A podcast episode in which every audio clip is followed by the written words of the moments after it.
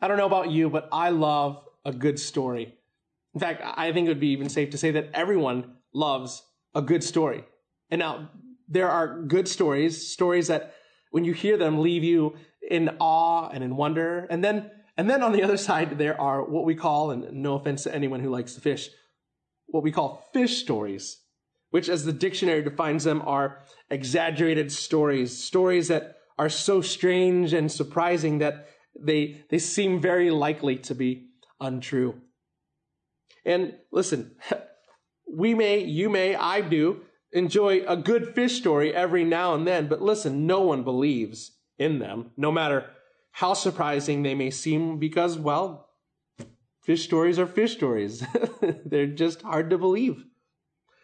But every once in a while, there are those stories that, that kind of start like a fish story, but are actually, in the end, they're, they're like really good stories. It, it, it's kind of like the story I love to tell about, about a, a fish I caught once that was like this big. like, like seriously, I, I, I literally, I literally did. I caught a fish, and never mind. Uh, listen, that's beside the point. While good stories leave you in awe and in wonder, and fish stories, on the other hand, leave you surprised and skeptical, great stories have the potential to leave an indelible mark on your life. So the question I want to pose for us today is this What is the greatest story that you've ever heard? If you did a, a, Google search for the phrase the greatest story ever told, you'd most likely find a reference to a movie that mostly only baby boomers and Gen Xers may be familiar with. And, and, listen, you don't have to go there now, even though I know some of you may already have done it with the temptation of your device already there in front of you. I get it. But listen, if you haven't looked it up already, I'll save you the trouble and I'll tell you that is the title of a 1965 dramatization of the life of Jesus. Now, across the board, movie critics' review of the film were mm, mixed at best. But even the most critical of them had to admit this one thing about the film. As one critic who entitled their review of the film, The Greatest Story Ever Told, it suffers in the retelling. Here's what she wrote in her review. Whether or not you believe that the life of Jesus is the greatest story ever told, it has captivated millions of people for 2,000 years and exerted a massive influence on world history. Today, I'd like for us to explore this question Why is the story of Jesus, in particular the resurrection of Jesus, the greatest story ever told? Why? And really, this is a fair question to ask because if there is not an answer to this question, then it cannot, by definition, be the greatest story ever told. And if you're someone who loves Jesus and decided to commit your life to increasingly learning what it means to submit all of life to Jesus as master and savior, listen, this is a good question to ask because our active engagement of the answer of this question is the very thing that the Christian faith was built upon. And if you're a follower of Christ, you know this to be true. If there was no resurrection of Christ, there would be no Christian. And maybe you aren't someone who knows whether or not you believe you're a Christian or or not. Maybe, maybe you don't know whether, maybe you're someone who doesn't know whether you believe everything you've heard about Jesus in the Bible. Maybe, maybe you're watching today simply because uh, you, you need to be able to tell your mom or your grandma who will be calling you later and be like, did you go to church today? So you can just be able to be like, yes, I went to church today. Or, or maybe, maybe you're, you're watching because you had a coworker who has been like bugging you to come out to one of their church gatherings and, and, and listen, you want to finally be able to tell them that like, I went to church, okay? I went to church. And, and let's be honest, it would make sense to, to join a church gathering today. One, because it's Easter and everybody's doing it, so why not? And second, listen, it's, it makes sense to join today because look, you can finally quote, go to church from the comfort of your own home and, and you can feel, you can feel comfortable to, to just shut the computer lid if if anything ever gets uncomfortable or you just don't like what you're hearing. So today is a great day to finally, quote, go to church. And look, if this is you, if this is, if you're someone who is skeptical or have some doubts, isn't really sure whether you're a Christian or not, this is a fair question to ask yourself. Why is the resurrection of Jesus the greatest story ever told? And listen, it's, it's a fair question. And I say it's a fair question because in your search for a meaningful life, a life filled with joy, peace, and purpose, I would hope that you wouldn't leave any stone unturned in regards to finding the answers you're looking for. So, this is a fair question for you. And there are many reasons why any person, many, many reasons why any person would believe that the story of Jesus is the greatest story ever told, that the story of the resurrection is the greatest story ever told. But to honor our time, I don't want to take a look at every single one. I just want to look at three reasons.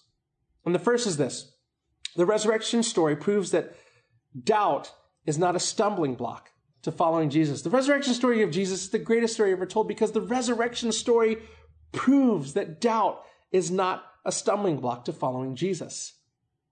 You might say, I can't follow Jesus. I just have too many doubts about who Jesus is. Well, listen, if you believe, like most scholars, even including the, the, the, ones who do not profess any affinity to Christian faith, that Jesus was a real person who lived and died on a cross, but the idea of the resurrection seems just a little, little cuckoo crazy, you're in good company. As, as one uh, pastor I know says, he says this Jesus' best friends felt the same way on the morning that his body was gone. None of them assumed the resurrection. They assume what everybody would assume because they assume that Jesus would stay dead. We know this because the early church disciples documented their own disbelief. In fact, one of those documentation comes from John, one of Jesus' best friends and a disciple, and he wrote this in John 20. He says this, on the first day of the week, Mary Magdalene came to the tomb early while it was still dark. She saw that the stone had been removed from the tomb. So she went running to Simon Peter and the other disciples, the one Jesus loved, and said to them, They've taken the Lord out of the tomb, and we don't know where they've put him. Once you get over the fact that um, John called himself the one Jesus loved, you may find yourself actually asking this question what kind of follower of Jesus would come, away, would come away from an empty tomb where Jesus was buried and say, Someone has stolen Jesus' body? The answer is that it would be a follower of Jesus who did not believe that Jesus actually rose from the dead. Now, in case you're saying to yourself, well, Mary isn't one of the 12, I mean, for sure that one of the 12 you know, who, who, who was following Jesus would have, would have believed that Jesus was the Messiah and that he would, as he had told them over and over and over and again in his teaching, that they, that, that he must die and that he would rise again, right? I mean, uh, the one of the 12, I mean, that's Mary, but, uh, you know, the 12, they would have known. Wrong. Check this out. In another one of Jesus' disciples' account of the resurrection, Luke tells us that when Mary and some of the other women that were with her went to go tell the disciples what she witnessed, this was their reaction. This is what he recorded. This was his reaction as well. He said, But these words seemed like nonsense to them, and they did not believe the women. Now, why did the disciples think that what she and the other women had said was nonsense? Because, listen, they, like everyone else, maybe like you, thought dead people stayed dead.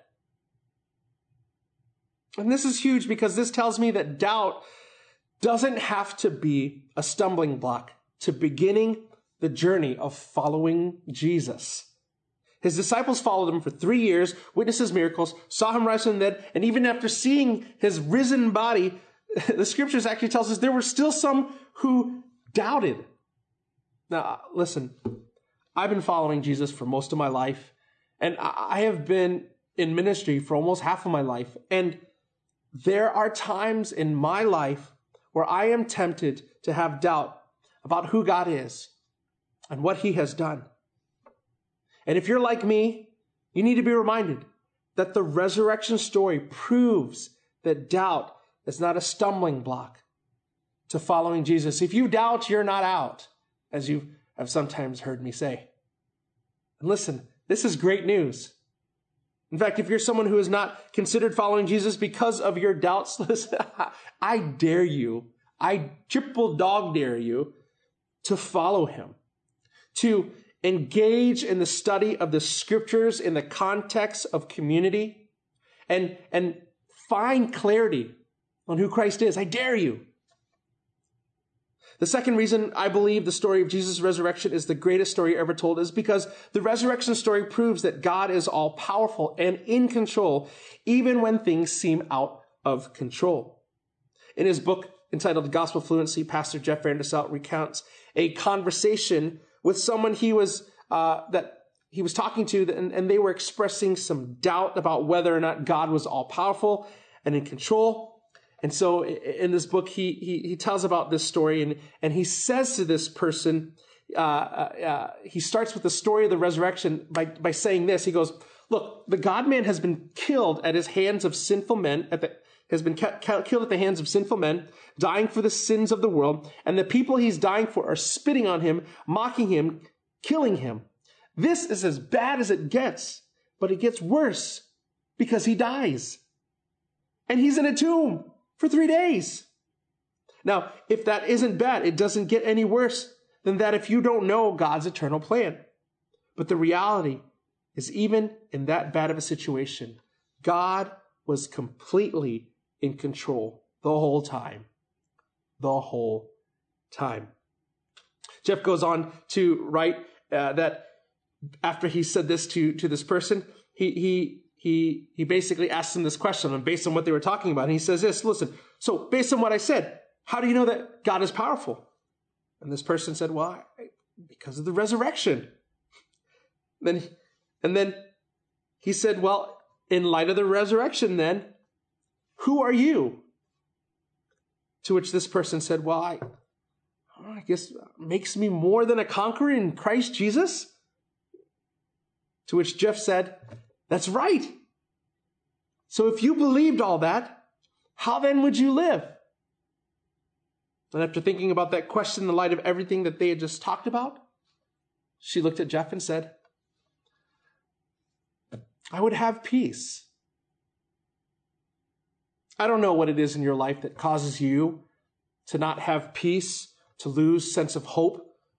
Maybe it's when the things in life are not going according to plan and and you feel that need to fix things but no matter but no matter what you do it's never enough maybe in those moments you try to do the right things and you try to prove it to yourself that you could be disciplined enough you could be powerful enough to acquire the peace and hope that you're looking for only to have the realities of life leaving you feel like peace is just beyond your grasp Guess who is powerful enough to bring hope? Powerful enough to bring peace? God is. Why? Because the resurrection proves that God is all powerful and in control, even when things seem out of control. The disciples didn't believe this until Jesus was raised from the dead. It wasn't until they witnessed the resurrected Lord that they understood that Jesus' death wasn't a sign of God's inability to be in control, but was the very sign that God was, in fact, in control. That everything was happening according to God's plan. Peter actually admits this and when he writes, for you know that God paid a ransom to save you from the empty life you inherited from your ancestors. And it was not paid with mere gold or silver, which lose their value. It was the precious blood of Christ, the sinless, spotless Lamb of God. God chose him as your ransom. Listen to this. Long before the world began. This was part of God's plan. But now in these last days, he has been revealed for your sake. Through Christ, you have come to trust in God, and you have placed your faith and hope in God because why? He raised Christ from the dead and gave him great glory. Why is the story of Jesus' resurrection the greatest story ever told? Because the resurrection proves that God is all powerful and in control, even when things seem out of control. The last reason I believe the story of Jesus' resurrection is the greatest story ever told is because the resurrection proves God's love for us in spite of us. The resurrection actually proves God's love for us in spite of us. In the history of the church, there has not really been anyone as influential as the person we now call Paul. This documented leader in the persecution and killing of Christians in the early years of the church following the resurrection of Jesus. Eventually, he had an encounter with Jesus himself that changed his life forever. And so what happened is the once persecuted of Christians would go on to be known as, as one of the greatest missionaries and church planners in the history of the church. And in fact, he would go on to pen about 28% of what we call the New Testament. And guess what was his message? Every place he went that would forever change the religious landscape of the entire world. Guess what his message was? In a letter to the Christians in and around the city of Ephesus, he gives us a clue. He says this, but God is so rich in mercy and he loved us so much that even though we were dead because of our sins, he gave us life when he raised Christ from the dead. It is only by God's grace that you have been saved. In another letter, he preached the same message and he says this to the Christians in and around the city of Rome For while we were still helpless at the right time, Christ died for the ungodly. For rarely will someone die for a just person, though for a, good person, perhaps someone might even dare to die. But God, listen, but God proves his own love for us in that while we were still sinners, Christ died for us. The story of Jesus' resurrection is the greatest story ever told because the resurrection story proves God's love for us, even in spite of us. As one theologian and pastor has been quoted often saying, the good news of the story of Jesus' resurrection is this that we are more sinful and flawed in ourselves than we ever dared believe. Yet, at the very same time, we are more loved and accepted by Jesus Christ than we ever dare hoped. And whether you consider yourself a follower of Jesus, my prayer for everyone listening today is the same prayer, honestly, that my kids heard in their ears as I tucked them into bed every night. And the prayer is simply this I hope that you would know that there is nothing you could do that will ever cause God to love you more. Nothing that you have ever done that would cause him to love you less. To put it simply, the story of the resurrection of Jesus is not only the greatest story ever told, but it is actually good news to everyone because it's particularly good news about our sin problem. The good news is what often we as Christians call the gospel is that God has himself come to rescue and restore creation in and through the work of Jesus Christ on our behalf. And, and, why does, why does creation, which includes me, need rescuing? Well, because of sin. And, and what is sin? Well, sin is, sin is living life for, for my fame and glory instead of, of God. Sin is, is living life my way for me instead of living life God's way for God. And we all have sinned. And we really need the good news of Jesus. We desperately need the death and resurrection of Jesus to rescue us from the, from, from the penalty and effects of sin, which the scripture teaches as ultimate and eternal separation from God. And listen, when we repent, when we change our mind, literally about who God is in our lives. And by faith, we believe that Jesus' life, death, and resurrection has secured our rescue and restored us into a right relationship with God the Father. Then this story is not just good news for you, but it becomes to you the greatest story ever told. If you've never had the chance to make the decision to follow Jesus, if you maybe have been wrestling with faith in Jesus, but something in your heart today finally clicked. And maybe today you find that you are wanting to make a decision to follow Jesus today.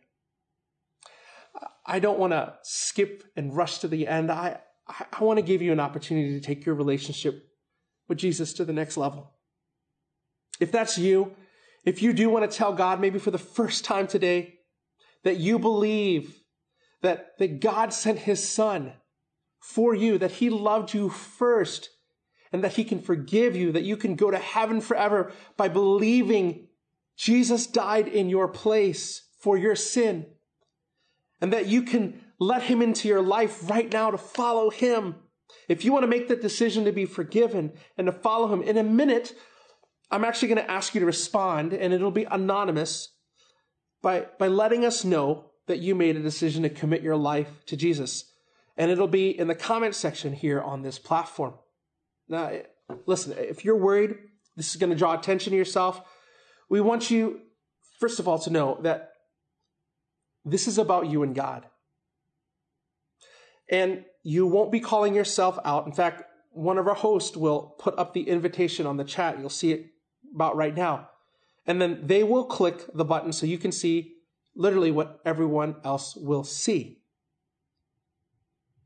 So if I'm talking to you and you've never done this before, and you'd like to become a follower of Jesus, to enter into a relationship with Him for the first time and accept this gift of forgiveness, I want you to go ahead and respond to the invitation in the comment section on this platform to let us know that you are making a decision to follow Christ, to so called digitally raise your hand. Listen, and if, if God is nudging you, if He's nudging your heart in this, that means He's talking to you. That means it's time. And if God is prompting you to do something now, don't disobey that. Raise that hand. God is talking to you. Now, listen whether or not you raise your hand, if you want to make a commitment to begin following Jesus, I would, I would love the opportunity and the honor to pray with you and join you in telling God where you are at in this decision to make Jesus the Lord and Savior of your life. In fact, the scripture says that if we, one, believe and decide in our hearts, and two, confess with our mouth that Jesus Christ is Lord, we will be saved. And so there's nothing special about this prayer other than the fact that it is a prayer which contains the elements that we need to say so that we will be saved. But if you would pray this prayer with me, in fact, listen, before we do that, there are a lot of other believers that are here with you and listen, this is what we also believe. And so, why don't we all, all of us together, let's just say this prayer. Both those who are saying yes to Jesus for the first time and those of us who have already made that commitment, let's together, let's just pray this prayer. And would you repeat after me? Dear God, I confess to you that I have sinned against you. But I but I believe that you sent your son Jesus to live and die and rise from the dead for my sins. And God, I thank you for forgiving my sins. And now I commit to following you with all my life. Amen.